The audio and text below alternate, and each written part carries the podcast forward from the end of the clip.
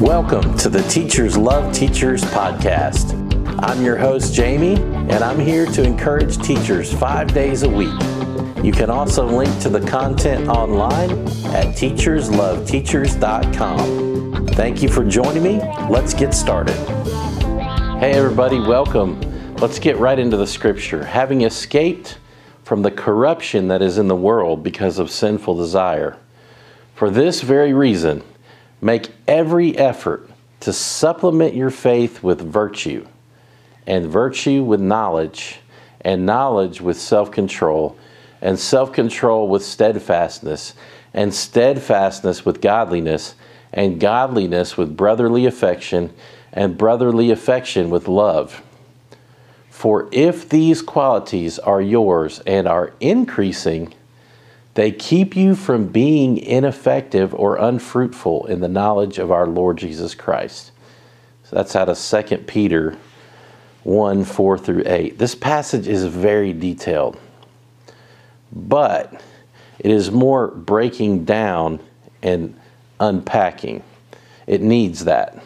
It's giving us a recipe for a life that is faithful to God. It starts by saying, we have escaped our old ways, and we should therefore do good things. But it goes on to say we should also gain knowledge, wisdom, self-control, steadfastness, and love.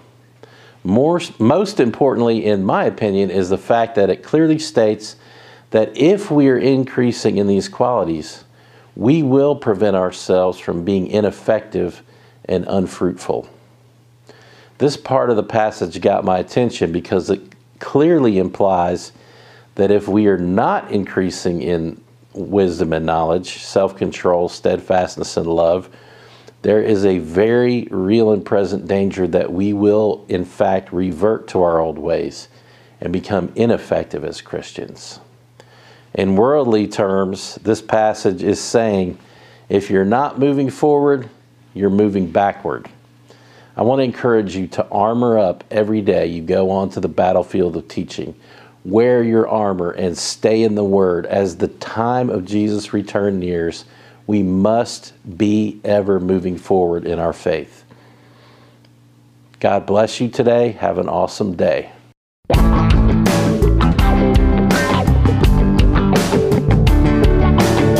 Thanks for joining us for the Teachers Love Teachers podcast, where we encourage teachers five days a week. Visit Teachers Love Teachers dot com to link to our website. There you can link to our blog, YouTube channel, and our podcast. As you go through your day, please remember, God is love. He loves you unconditionally. He wants the very best for you, and His love never fails.